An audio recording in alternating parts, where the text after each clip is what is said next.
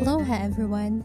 You're listening to today's podcast episode of Just a Girl Seeking Jesus, where you can find helpful quotes, Bible verses, and prayers to motivate and inspire you any time of the day and whatever season of life you are experiencing. Now, let's go ahead and have some encouragement.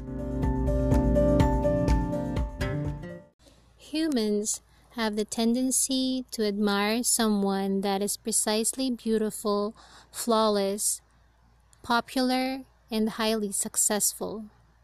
In other words, anyone or anything that displays perfection.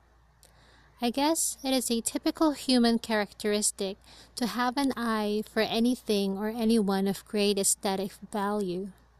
Nevertheless, no matter how hard we try to be perfect and avoid to make mistakes, we really are subject to fail. God is so aware of our weaknesses and our tendencies to give in to temptation. That is why He really extended His love for us through Jesus Christ. God knows that we will set ourselves to failures, not just once, but countless times.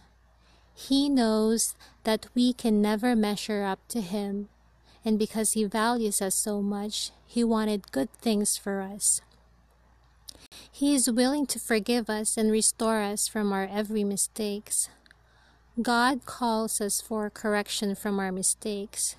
When we come into realization of how we have wronged God and humbly sought Him for repentance, He can turn those failures into miraculous blessings. Such is the same when He transforms our most difficult situations into good things that will bring Him glory. Our Father in heaven does not expect us to be perfect children. He only wants our humility, obedience, and commitment to Him. Humility to recognize our failures, obedience to listen and follow Him, commitment to never go down in the same darkness. Most of the time, we know that God has already forgiven us from our sins and mistakes, but we hinder the complete restoration, mainly because we don't believe in God's forgiveness fully. The guilt and shame eats us up, that it creates like a black hole inside of us and we get lost in it. We get drowned by the regrets.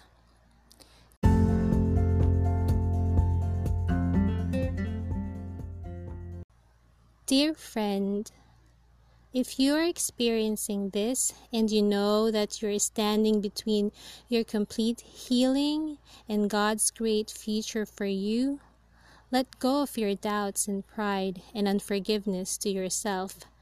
Don't harden your heart. Allow God to take over and correct your mistakes. He is the best one to do it because He knows you well. Your failures doesn't lessen your worth in God. Let Him cleanse you so that His goodness can freely flow into you and He can use you to do great things for His glory.